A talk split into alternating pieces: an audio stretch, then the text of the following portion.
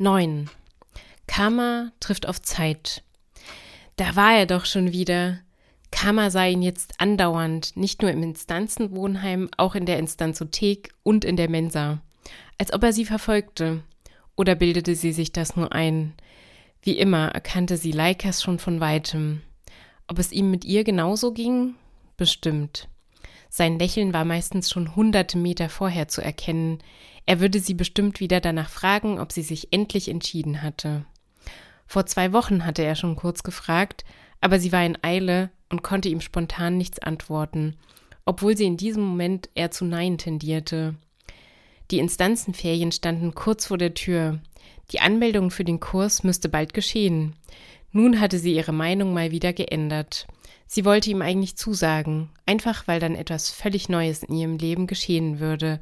Aber wie immer konnte sie sich doch nicht hundertprozentig entscheiden.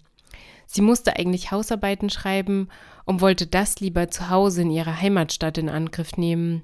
Der Kurs fand achtmal jeden dritten Tag der Woche um 19.30 Uhr statt.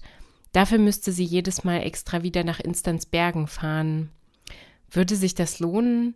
Im Endeffekt wollte Leikas sie gar nicht kennenlernen, sondern suchte wirklich nur eine passende Instanzpartnerin, nichts weiter. Wenn das so war, dann könnte er sich schön eine andere suchen.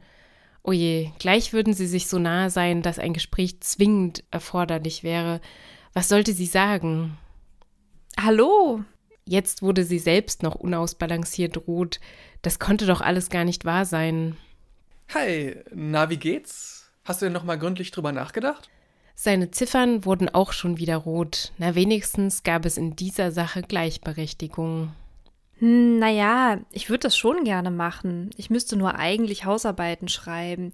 Ich weiß eben nicht. Oh, stimmt. Ja, das muss ich natürlich auch. Aber es ist ja nur einmal in der Woche. Und ein bisschen Ablenkung kann ja eigentlich nicht schaden. Schon wieder dieses vertrauenswürdige Lächeln. Irgendwie kam ihr das bekannt vor. Schon beim letzten Gespräch hatte sie das Gefühl, sie würde ihn schon ewig kennen, aber sie wusste nicht, woher diese Vermutung kam. Na gut, wir können uns ja erstmal anmelden. Wenn es nicht anders geht, kann man ja auch einmal dort fehlen. Äh, ganz genau. Super, da freue ich mich sehr. Dann melde ich uns einfach heute an und sag dir nochmal Bescheid. Oder so. Gibst du mir deine Netznummer? Natürlich, das hatte gerade noch gefehlt. Aber so war das eben. Ohne Netz ging heutzutage eben gar nichts mehr. Sie gab ihm die Nummer, obwohl sie sich dabei komisch fühlte. Jetzt konnte er sie jederzeit erreichen wenn sie doch nur mehr von ihm wüsste. Wer war er denn, dass er einfach in ihr Leben platzte, sich einmischte, ohne sich irgendwas dabei zu denken? 10. Zeit hält ein Referat. Was für ein Tag! Zeit musste mit zwei anderen Kommilitonen ein Referat halten, bei dem alles schief ging, was hätte schiefgehen können. Die Austausch-Stuttinstanz Vreme aus Bulgarien sollte mit dem schwierigsten Teil beginnen. Da sich die drei wegen Verständigungsproblemen nicht richtig abgesprochen hatten, welchen Themenkomplex jeder übernehmen sollte und so weiter, hatte Vreme dem Teil von Zeit vorgegriffen.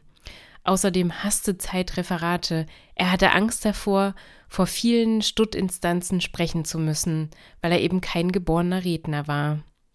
Diese Angst behinderte ihn auch noch bei der Vorbereitung, was dem Referat inhaltlich nicht viel weiterhalf. Er konnte eine Woche vorher schon an nichts anderes mehr denken und lief nur noch in der Wohnung herum und aß seinen Kühlschrank leer. Vor dem Beginn des Seminars wurde es ganz schlimm.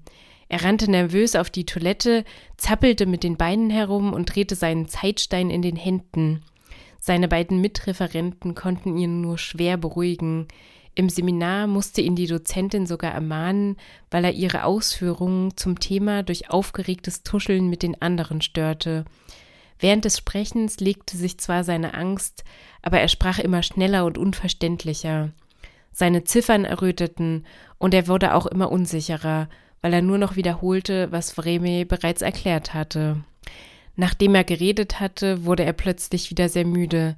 Seine Spiralfedern begannen zu zittern, das Referat hatte ihn total erschöpft.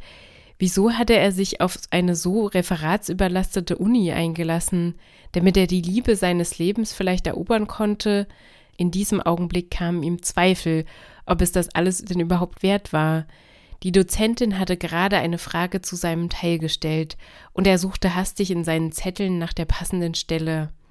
Er wiederholte nur, was er gesagt hatte, konnte die Frage aber nicht beantworten, deshalb ergriff die Dozentin das Wort erneut und kam zum Glück aus ihren eigenen Reden nicht mehr heraus. Nach diesem schlechtesten Referat, das Zeit je gehalten hatte, und einem Seminar, in dem ein kurzer Beitrag seinerseits auch noch zu einer hitzigen Diskussion geführt hatte, in der seine These leider immer wieder von der Dozentin in den Mittelpunkt gerückt wurde, hatte der Tag doch noch einen glücklichen Ausgang. Er hatte es geschafft, Kammer hatte wirklich eingewilligt, den Instanzkurs mitzumachen. Er hatte sie nochmal angerufen und sich sogar getraut, ein Treffen mit ihr in der Mensa zu arrangieren. Das konnte nun sogar wöchentlich stattfinden. Natürlich waren meistens Freunde von ihr oder ihm dabei, aber das war besser, als sie gar nicht zu sehen. Auch Brahman kam ab und zu dazu. Kama hatte Zeit in Leben Nummer eins von ihren Gefühlen zu diesem Typen erzählt, und er konnte Kama nun ein wenig verstehen. Brahmi sah gut aus und das schweigsame, unnahbare, das ihn umgab, war wirklich interessant. Zeit fand ihn selber toll. In Leben Nummer eins hatte er sich auch in ihn verliebt. Eigentlich würde er sich jetzt auch noch in ihn verlieben, wäre da nicht Karma. Er wusste, dass niemand sie jemals ersetzen könnte. Er liebte, was er in ihr sah, wer sie für ihn war. Er wollte mit ihr zusammen sein, und wenn es für den Rest seines Lebens so sein sollte.